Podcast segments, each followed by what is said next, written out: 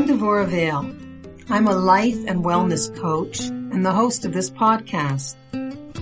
Welcome to Accessing Your Best Self, a space meant for exploring the wisdom of Torah and its practical application for improving our character.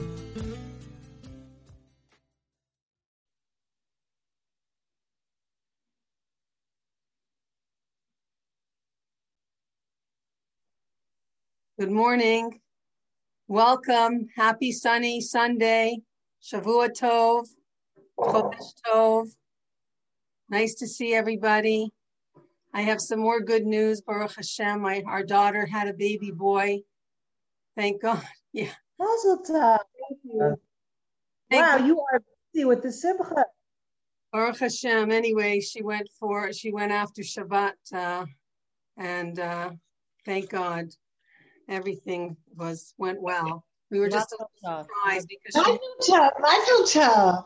thank you. She has three boys, and her son was such a with a, such a straight face. You know, kept telling us it's a girl, it's a girl, that he knows what it is. She told him, blah blah blah. But whatever. thank God. She's going for a hockey team, so we'll we'll see how how it, how it goes from there. Anyway, nice to see everybody this morning. Chodesh Tov. Chodesh And, uh, this class is dedicated to Chana Bat Sheva Bat, uh, Bat Yocheved, that she should uh, have a refuah shalema from a surgery she's having. And David Svi Ben Sutel, he should have a refuah shalema. And everybody else in the city and beyond that needs a refuah, uh, Shmuel Yosef Ben Devora, and uh, Chaim, uh, Binyamin Chaim Ben Zelda, and all of those who need a refuah. Okay, so we are beginning a new uh, bracha today. It's the the twelfth bracha. It comes after the bracha of the judges of restoring the judges of old, like we spoke about last week. And this is a very interesting bracha because, as you know, there are two names for this prayer. The first is the Amidah, which comes from the word la'amod, to stand, because this is a prayer where we stand in front of God. But the more common name that we use is the Shmona Esrei. And Shmona Esrei, of course, refers to the number of blessings in this prayer, which is 18. And yet, from the beginning, we mentioned that this bracha actually has 19 blessings in it. So, this bracha that we're going to do today is the bracha that was added. It was added 500 years after the Anshe Knesset Gadola, the members of the Great Assembly who, who through Ruach HaKodesh, through divine inspiration, um, composed the Shemona Esrei prayer when the Jews had gone out to exile and had come back and their ability to pray again was very um, poor. Many of them didn't even know the Hebrew language anymore after having been in other places. And um, anyway, 500 years after that time, which is basically be, be, be around the time of the destruction of the Second Temple, uh, or some say it was between the destruction between the first and the second temple. But in around that time period, this bracha was added to the Shemona Esrei, and we're going to see why it was added. Okay. Um, so basically, it was added in response to the threats that were made upon the tradition, our Jewish religion, by heretics of the time. Okay, this was the time period when we had Jewish sects like the Sadducees or the Tzadukim, we call them in Hebrew, the Bothusians, the Essenes, and the early Christians, many of whom were Jews. They were all Jews. The early Christians were all Jews. Eventually, Rome adopted the Christian religion, but the beginnings of Christianity were people who split off from Judaism. And they were all heretical Jews in all of these different sects. Um, just to tell you a little more about them. So the Bothusians were a Jewish sect, Jewish sect that flourished before the destruction of the Second Temple. They de- denied the immortality of the soul and the resurrection of the dead. They lived lives of luxury. They were among the aristocratic of the Jews, and they ridiculed piety and the asceticism of the Pharisees, who were considered to be, you know, the ultra orthodox, we would call them today, the, you know, staunchly observant Jews. Um, now, some of them, some of them say that they are the same as the Essenes, who were a Dead Sea sect, who also had no belief in the written or oral Torah, specifically the oral law. And um, okay, the Sadducees also lived during the Second Temple period. They rejected the oral Torah. They were actually in charge of the temple at that time and they um, were basically the go-betweens between the Jews and the Romans. And um, Josephus writes about them. He said they didn't believe in fate. They believed that God can do no evil. They believed that man has free will, so they got some things right. But they didn't believe that there was any kind of reward or punishment after death or penalties after death. And of course, they believed in no afterlife. And many of these uh, sects, you know, were informers and made life very difficult for the Jews of that time. Um,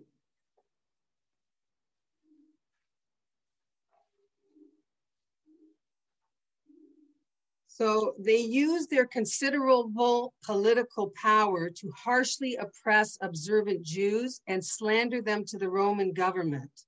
Many thousands of Jews were tortured and died because of these split offs, these Jews who turned their back on Judaism.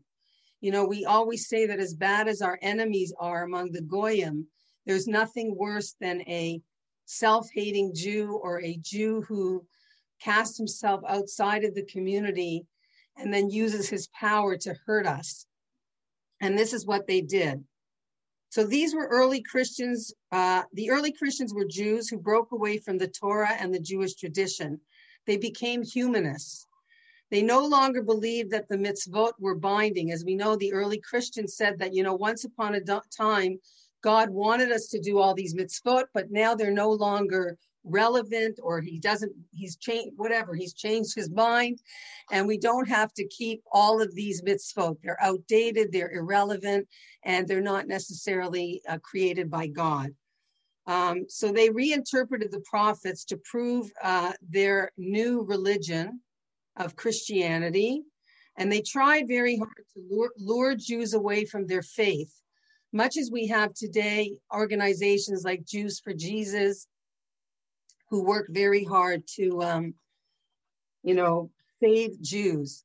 I have a personal story about this. Growing up in St. Catharines, uh, when in my day we actually used to say morning prayers in uh, in public school, and we had to sing all kinds of sing- songs about Jesus. And if you've ever heard Jewish comedians who came from small towns do their bit, you know they'll talk about how the Jewish kids wouldn't say his name, right? And, and you know you'd sing the whole song but you'd never say his name because you know you just didn't know what might happen to you if you said his name.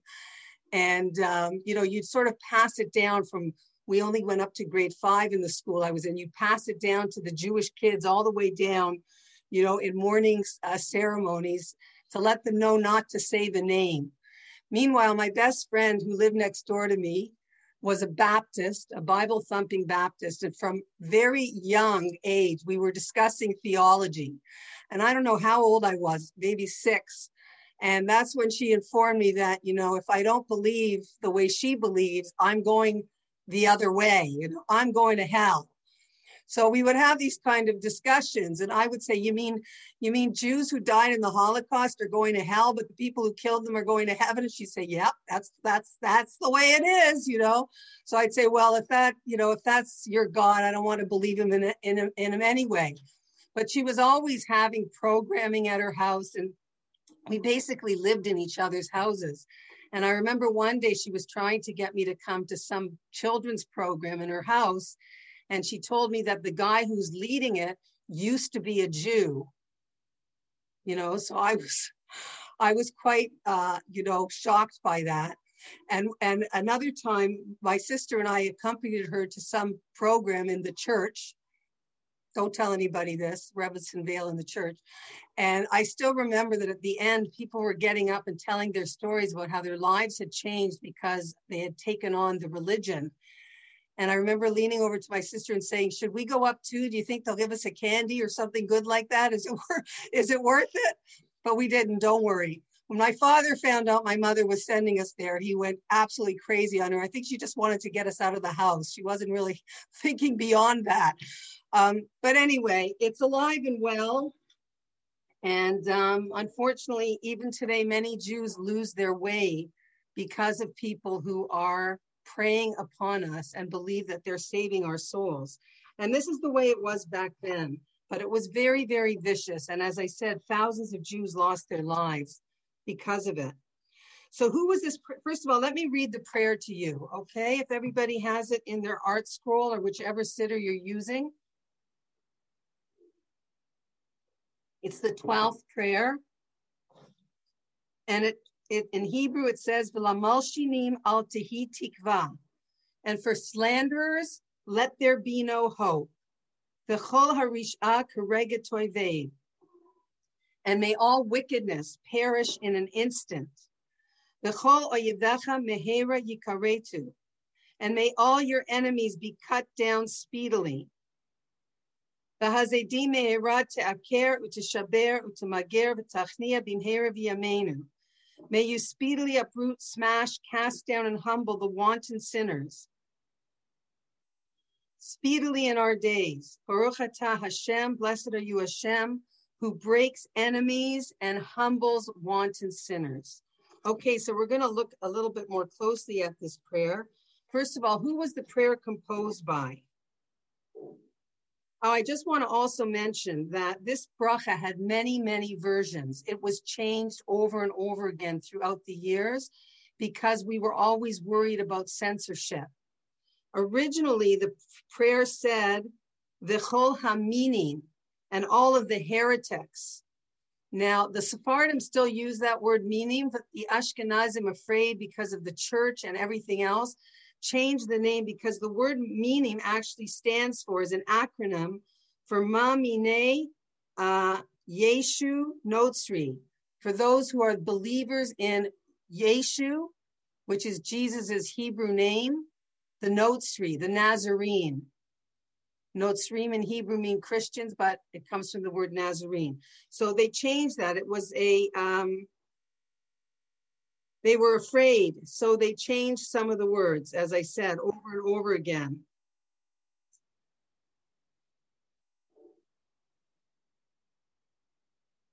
So there were two threats that these minim, these believers in these other sects um, um, were to the Jewish people. Number one, they were a threat to them spiritually by confusing them and pulling them away from Judaism. And secondly, physically, as I said, through slander to the non Jewish authorities, the Jewish lives were physically in danger.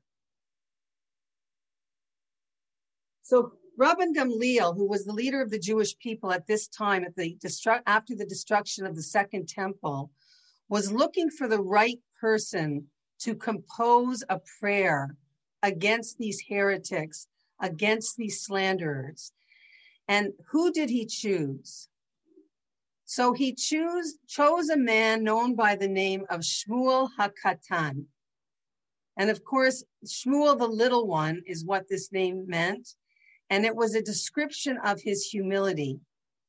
And one of the things, or one of the main things that Shmuel HaKatan was famous for saying, if you've ever read Pirkei Avot and the Mishnahs in Pirkei Avot, we often say, you know, this rabbi used to say, and you know, what does that mean? He used to say. He probably said a lot of things, but the uh, the idea there is that this saying became a part of him because this is what he was famous for. This what he, this was what he was became known for. So Shmuel Hakatan also had something that he used to say.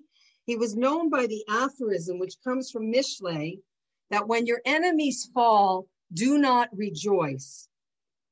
And he didn't just say this, but he lived by it. So when he wrote this prayer that was added into the Shemona Esrei, he wrote it with the intention of ridding the world of evil And his intentions were pure and altruistic without any personal motives to taint it. He had a pure love for uh, his people, a concern for their safety, and a desire to protect their faith. And because he was known for his humility, um, Rabbi Gamliel II of that time felt that he was the one to be able to write this into the prayer because humility, as we said, is a prerequisite for prayer. Uh, another idea here is that, um, again, why is this bracha number 12? So, one of the reasons here is that because we're praying for the eradication of traitors and heretics to protect the 12 tribes of Israel.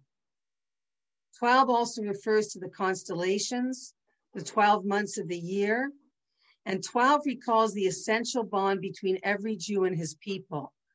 Now we know that 10 of the tribes were lost to the Jewish people from their own misdeeds.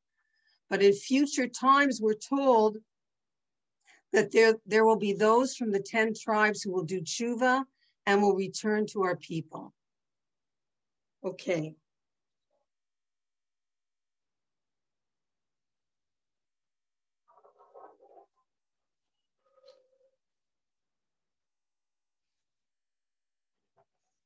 Just a little bit about the Jewish attitude or perspective on evil on wicked people, on evil in the world. We're coming up to the holiday of Purim, so we're going to, this is going to just shed some light on how Jews look at uh, the people who are out to get us, so to speak, throughout history. So you're probably all familiar with the idea, the medrash that says that when the Jews, when the when the Yam Suf, when the Red Sea split, for the Jewish people. And the Egyptians came in after us and began drowning in the sea. The angels wanted to sing Shira. The angels wanted to celebrate. And God literally hushes them up. And he says, How dare you sing, right? While my handiwork is drowning. How could you possibly want to sing? So God is not happy or pleased when he has to punish those who don't return, who don't recognize the misdeeds of their ways. The question is, why were the Jews allowed to sing? So the Jewish response to what happened at the sea, their song came as a gratitude, as a thanks for being saved, not in response to their joy at seeing the wicked uh, decimated. And we know this because, you know, we know that at Pesach time, we fill up our cups and then we take out for each of the makot, for each of the plagues, we take out a drop of wine. And of course, this is symbolic. One of the one of the um, reasons for this is this is symbolic of the idea that we our cup cannot be full when we have to remove we have to remove it um, just by virtue of the fact that there are people in the world that continue to do evil. Our cup cannot be full at the destruction of our enemies because of the destruction of our enemies. So this is a very jewish idea so many people say that this bracha is not a call for these people to die, because the Jewish response is rather than die, we would rather they do tshuva and desist from evil. It's not a Jewish idea to pray for people to die. We would rather the wicked do tshuva. Okay.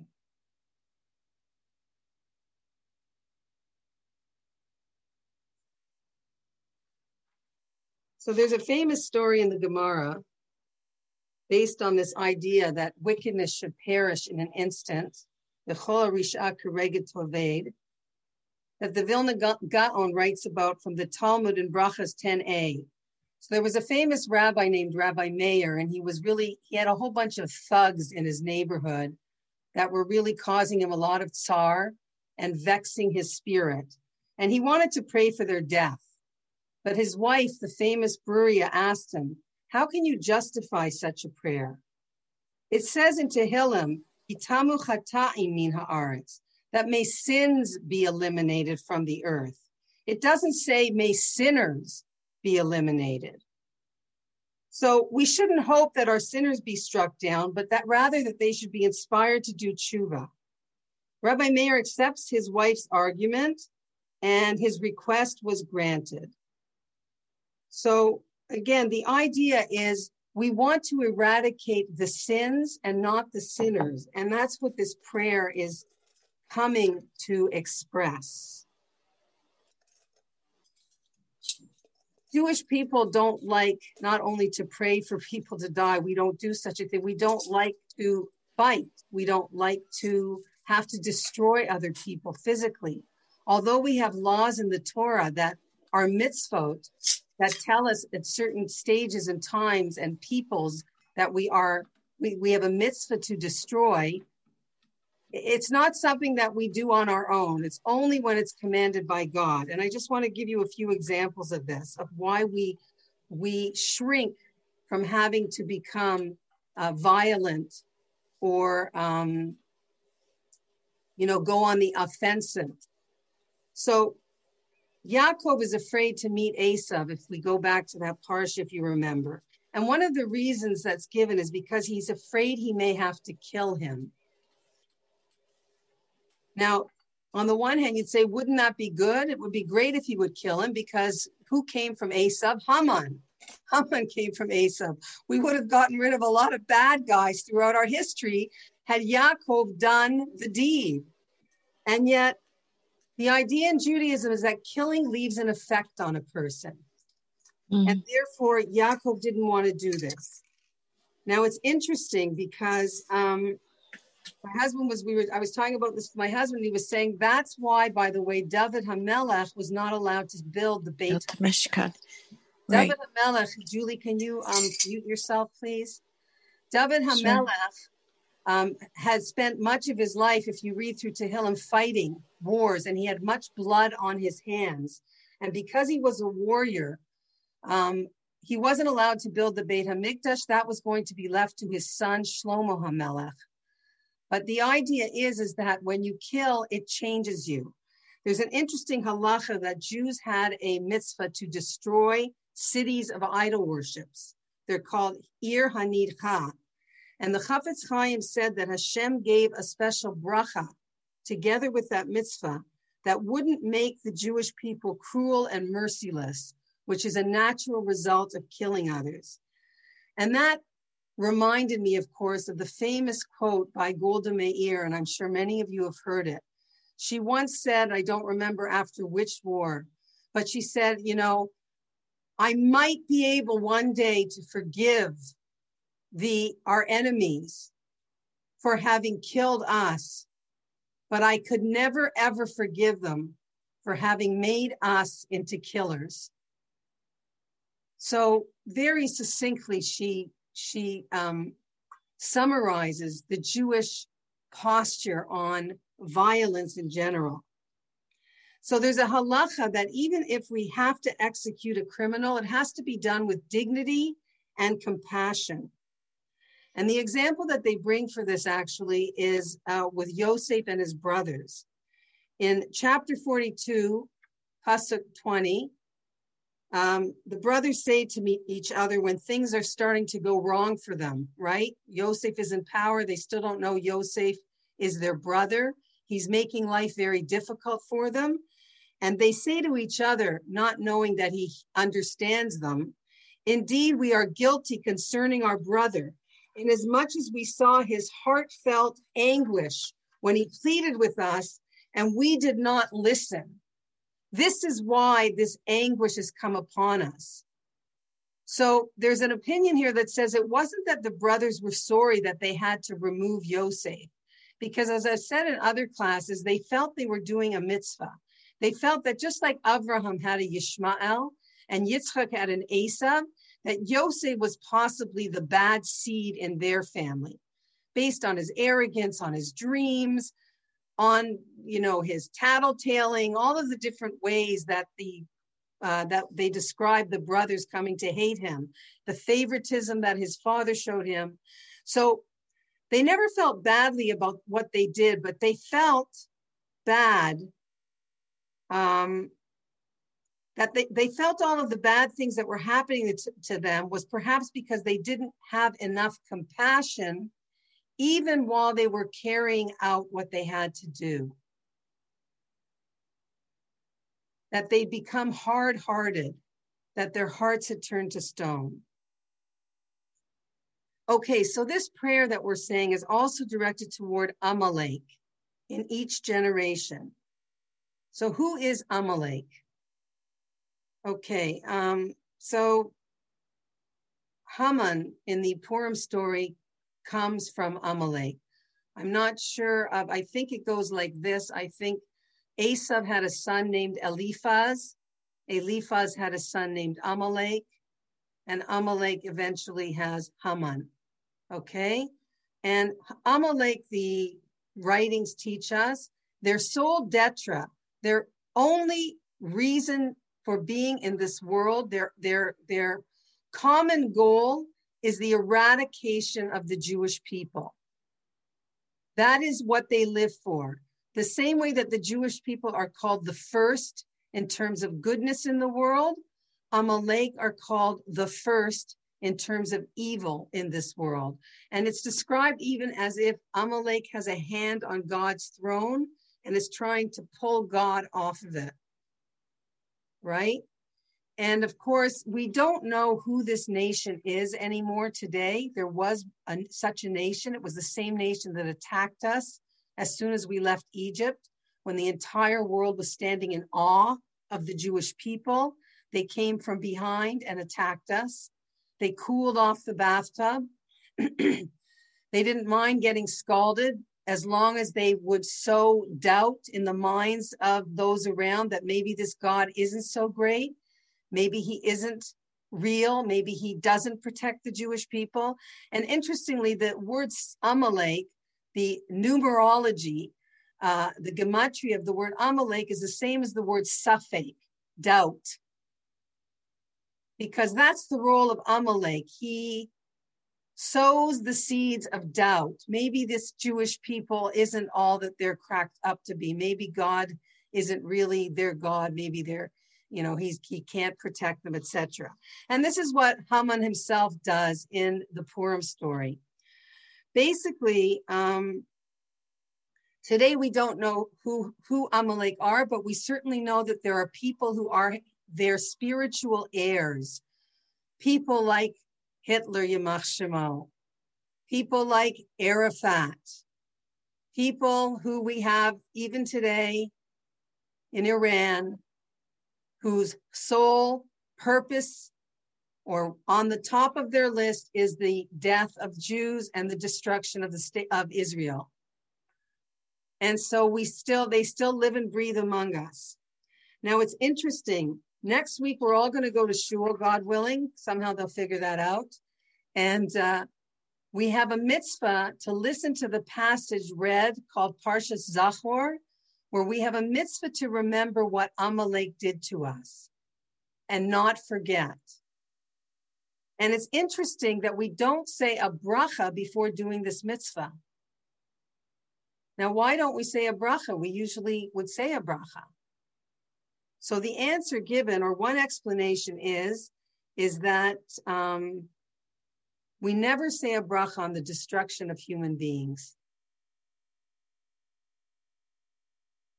No matter how evil they are, because even Amalek can do tshuva.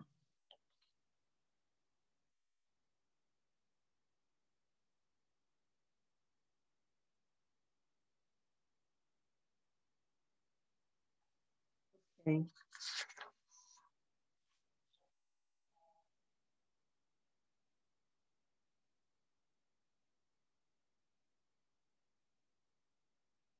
So the prayer goes on and it discusses another aspect of people who are, so to speak, against us. And these, these people are people who um, desire our spiritual destruction. Even today, who create false ideologies and movements to bring Jews away from the authentic Jewish traditions. Now, we say that people who follow these groups are not considered to be sinners because, in some ways, they're innocent. They don't know any better. But the people who create these ideologies and lead them are considered to be true heretics and people who are leading the Jewish people astray. People who see Torah as irrelevant and outdated, those leaders who suggest that perhaps the Ten Commandments are just suggestions and not necessarily commandments, they're just the 10 suggestions, right?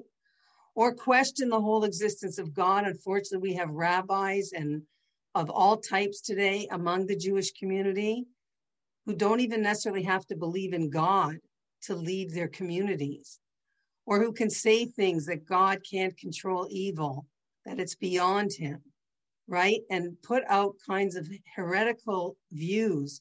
Or, of course, Jews for Jesus, which I once heard an incredible um, speech about that, which I never really forgot, which was that the Christians finally got smart instead of telling Jews, which they'd been doing for thousands of years, telling us to convert or die, they got much smarter by saying, you don't have to be Christian, you can stay Jewish.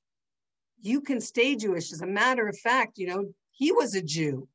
So it's even better that you're Jewish. But what you need to do is you just have to add on to your Jewishness, right? You continue eating your bagels and cream cheese, continue saying oi, you know, you can even come to shul on Saturday, right?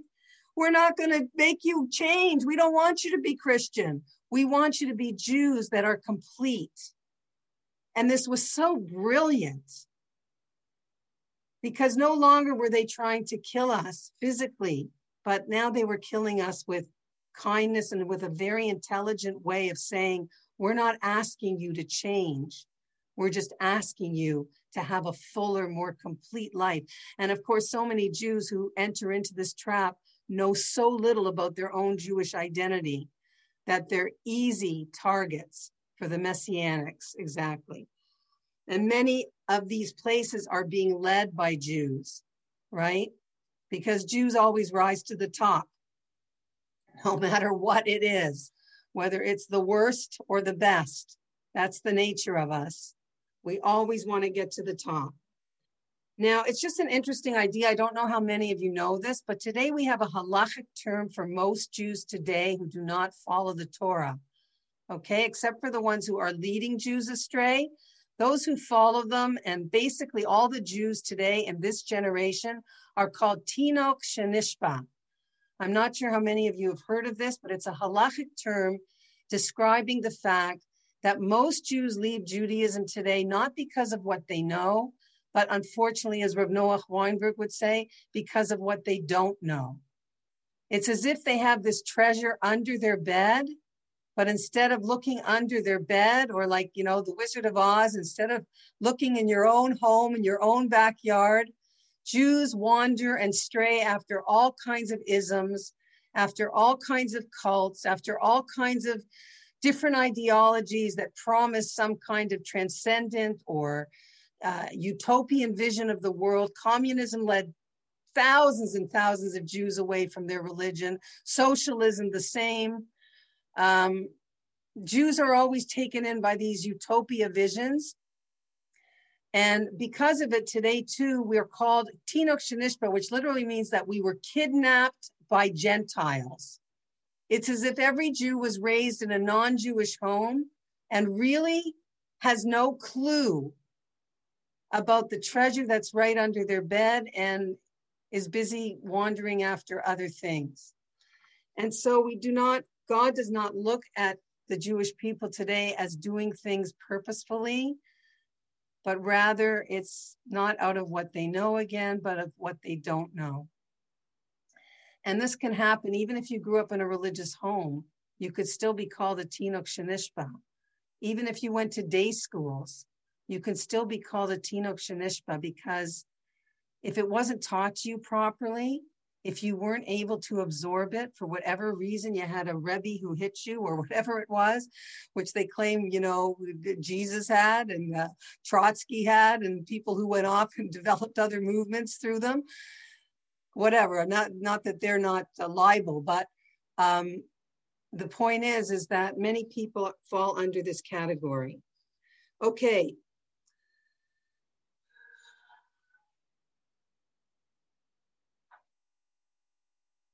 Okay, just a few more examples of, of episodes in Jewish history where uh, the Jewish people were exonerated for showing too much violence. Everybody knows about Shimon and Levi, right? Shimon and Levi, after the rape and kidnap of their sister Dinah, they go and wipe out the whole city of Shechem, and Yaakov takes them to task for that. And it was considered that their anger got the best of them. Actually, the tribe of Levi, it says, ends up becoming teachers of little children because chinuch, educating others, is the opposite of violence.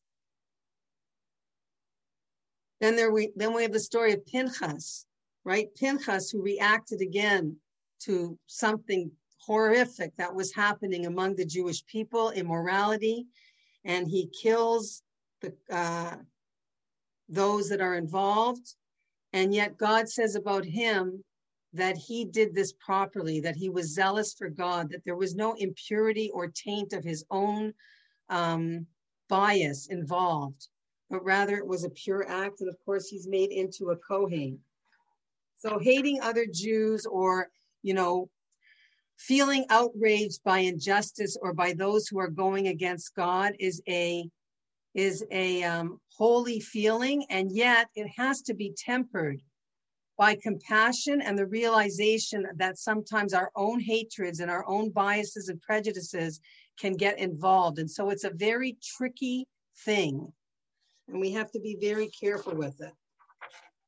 Okay,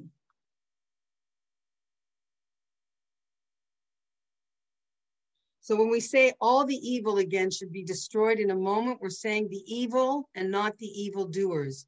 In the Rosh Hashanah davening, we say that in the future, when Mashiach comes, evil was going to evaporate like smoke. There's a whole idea about evil being an illusion, that evil doesn't have anything real to it. Evil doesn't go on after this world. I mean, we have Gehenna, but that's like a waiting period until we get back to where we're supposed to be, except for the really wicked who are completely nullified and disappear because evil is not real. You know, Rav Noach Weinberg, and I'm sure he has a source that used to say you should laugh at evil because it doesn't have realness. Part of evil, of course, is so that we have free will, so that we have choice, Secondly, unfortunately, our, um, as they say about Haman, when he removed his ring, when Achashverosh removed his ring and basically gave Haman the go ahead to destroy the Jews, what he did for us was the greatest thing because it caused us to turn back to God. And unfortunately, the evil and the wicked in the world are very often the kick that the Jewish people get to go back to their mission in this world and to do what they're supposed to do. And it's almost as if God created in the collective unconscious of the non Jews to remind us of our mission that when we get too close, when we get too comfortable, when we become more German than the Germans, when we become more Persian than the Persians, wherever we are, when we rise to the top and we become accepted, as my father always used to say, it's not hate that kills the Jews, it's love that kills the Jews. And when they love us, we start to forget who we are. And God always sends somebody to come and remind us. And even though, of course, they are responsible for their deeds and they will pay for them, because every person chooses the role they want to play in the history of the world and the story of mankind, Still, it's built into the universe that Esav sonat at Yaakov. Esav hates Yaakov. That there will be this hatred that will keep us on the uh, in line. That will keep the Jewish people in line, because of course we know that God promises in the Torah that there will always be a remnant of the Jewish people that will continue till the end of time, even as we lose so many along the long road to Mashiach. So hold on tight, everybody. We're almost there. Okay. So the more you love Hashem, the more you hate evil, as it says in Tehillim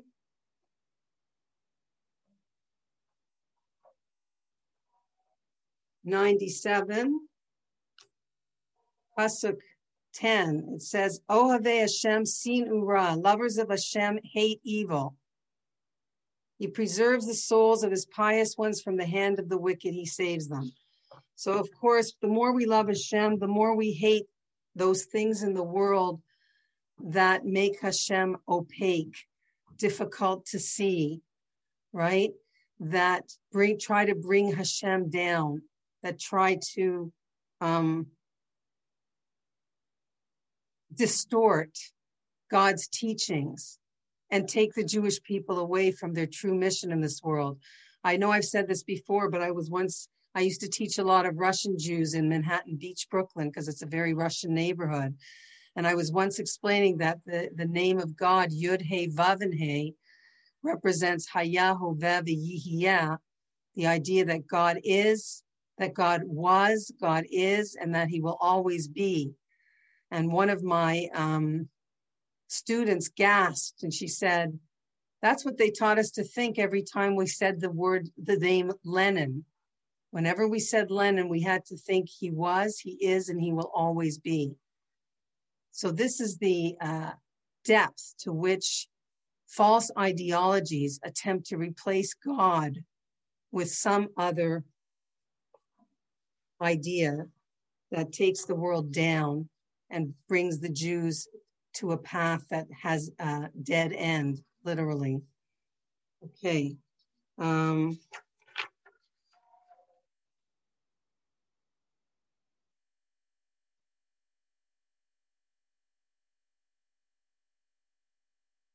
when we talk about uprooting, shattering, and disintegrating evil, which is in this bracha, right? We say, uh, te'aker, teshaber, utemager, right? This means uprooting, shattering, shattering, and disintegrating evil. There's an idea that it's not talking about destroying it, but rather subduing it and using it in the service of God and his purposes. In other words, taking evil and turning it into good. Now, this is a very Jewish idea also. In the Shema prayer, we say we have to love Hashem bechol. Right? And for those of you who know, the word for heart is the word lave. So the question that the rabbis ask on this word is why does it have two vavs in it? It's sorry, two vets. Levavecha. It should say leivcha, that you should love God with your heart. So the answer that the rabbis give is that it's referring to both of your hearts, meaning your two inclinations. You have a Yetzer Tov, right? The desire to do good, the desire to do God's will, the desire to follow his Torah, but you also have a Yetzer Hara, the desire to say, don't tell me what to do. I'll do it the way I want it. I know better. Or literally those character traits that could be very negative, right? For example, David HaMelech was born red, as was Asa. He was born under the star of Mars, under the constellation of Mars. So he just naturally had a love of blood, so to speak.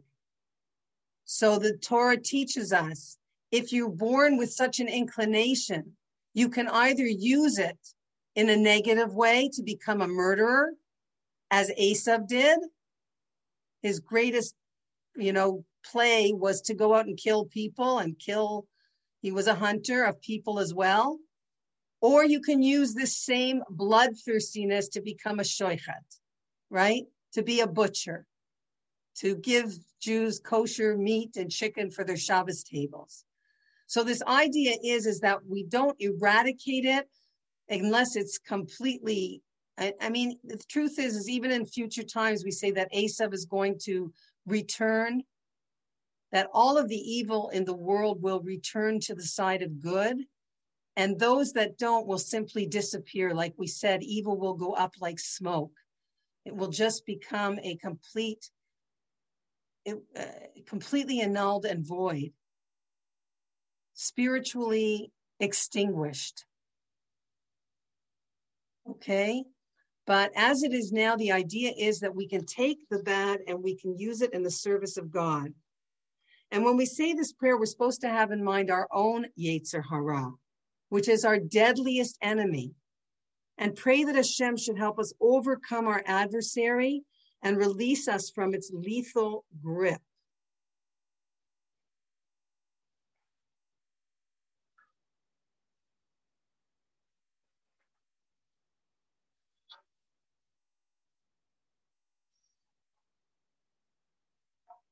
The Talmud teaches that the Yetzer Hara manifests itself in many different ways, and it's called by a variety of names, seven in all. God called it evil. Moses calls it stubbornness of heart. David called it impure. Shlomo HaMelech, King Solomon called it enemy. Isaiah called it stumbling block. Ezekiel called it heart of stone. Very often God says, I want you to remove your hearts of stone and return, I will return to you a heart of flesh, right? And Joel, Yoel, the prophet Yoel called it hidden one. Sometimes the Yetzer Hara causes us to be cold, insensitive, and indifferent, both to the will of Hashem and to the needs of our fellow man. Our hearts become like hard rock, which must be smashed and ground into fine sand. Or the Yetzer Hara can cause the opposite effect. It can ignite our hearts with flaming passions and lusts. In that case, advises the Talmud, the evil impulse, the Yetzer Hara is like a red hot iron, which must explode in order to dissipate its intense heat. When we recite these words of the Amida, it's an appropriate, auspicious time to ask Hashem to protect us from our own deadliest enemy, the Yetzer Hara. We pray that Hashem should strengthen us to overcome our adversary and release us from his lethal grip. As I've quoted before from Mesillas Yesharim, The Path of Our Just, uh, written by Chaim, uh, Moshe Chaim Luzzatto, you know, he talks about at the beginning of the book that uh, people who are coming back from war, soldiers who are coming back from war, all bedraggled and tired and exhausted and worn out. And he says to them, you know, you think that you've finished fighting, you think you fought the big war. Well, you haven't even really begun because the bigger war is the war that's taking place inside of you all the time, right? And every time you defeat it, it gets stronger. And every time you make gains and you get more territory, it becomes, it, it, it, it moves back and creates more space, so to speak, of territory that has to be won. So it's only the beginning. Okay. And the last bracha in this is Baruch Atah Hashem. Blessed are you, Hashem, sorry, just want to read it in English, who breaks enemies and humbles wanton sinners. So, enemies again are heretics in this prayer who abandon Judaism and make every effort to lead other Jews astray. Wanton sinners, however, are not enemies of our faith, but rather captives of their Yetzer. And the way that these kind of people do tshuva is when Hashem humbles them.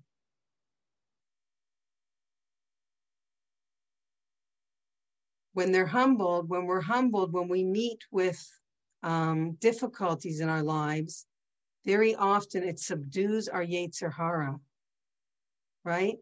If a wealthy, arrogant person suddenly loses all his money, God forbid, lo aleinu, it certainly creates, after the anger and wonder, a certain humility that perhaps was lacking. you know, when God forbid we experience any kind of illness, right? When we can't do what we normally did. Just aging itself is meant to subdue our overtowering arrogance and create humility. If we can't you know figure out how to how to how to access it ourselves. Oh no don't tell me. Oh.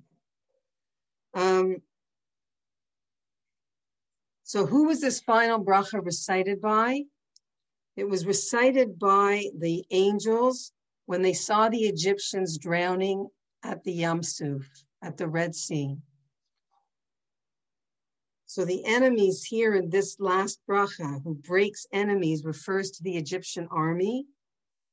And the wanton sinners, you'll be surprised to know, the commentaries say refers to Paro himself, who actually was spared and did not die at the Red Sea, but rather we're told he became humbled when he saw the total decimation of his mighty army the mightiest army in the world at that time. And he actually did tshuva. And there are commentators that say that he became the king of Nineveh in the Yonah story. If you know the Yonah story, the Haftorah that we read on Yom Kippur, Yonah has to go to this place called Nineveh and tell them to do tshuva. And Paro is and they do. The whole city, the whole country does. And um, Paro, we're told, um, is the one who becomes humble and contrite and repents, and now describes the wonders of God to the world based on what he witnesses, what, what he witnessed at the Red Sea.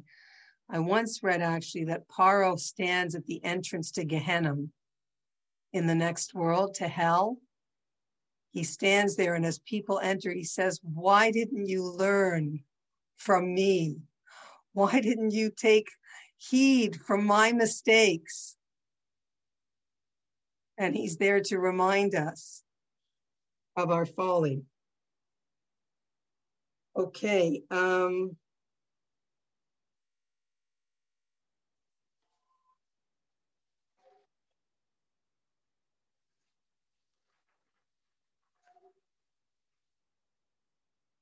one last idea before we end. So the Shemona Esrei, as you know, originally had 18 blessings.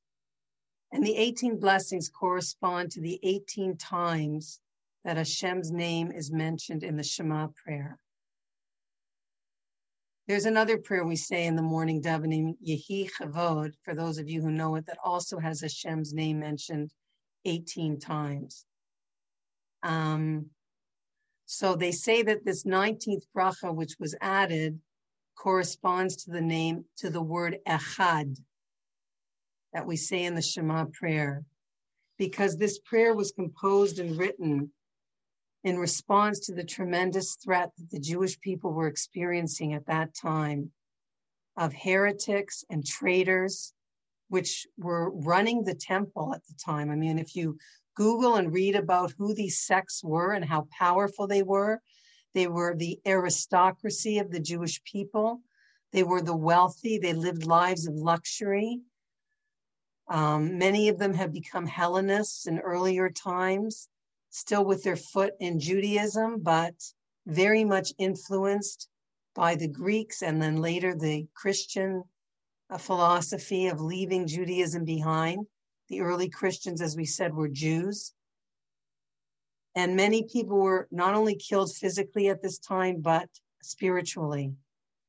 And so the idea that this bracha corresponds to the word echad in the Shema, which is considered to be the 19th idea about God, is the idea that our purpose in this world as Jews is to bring people to the understanding that there is one God for all of mankind. And it's the same God that created the world.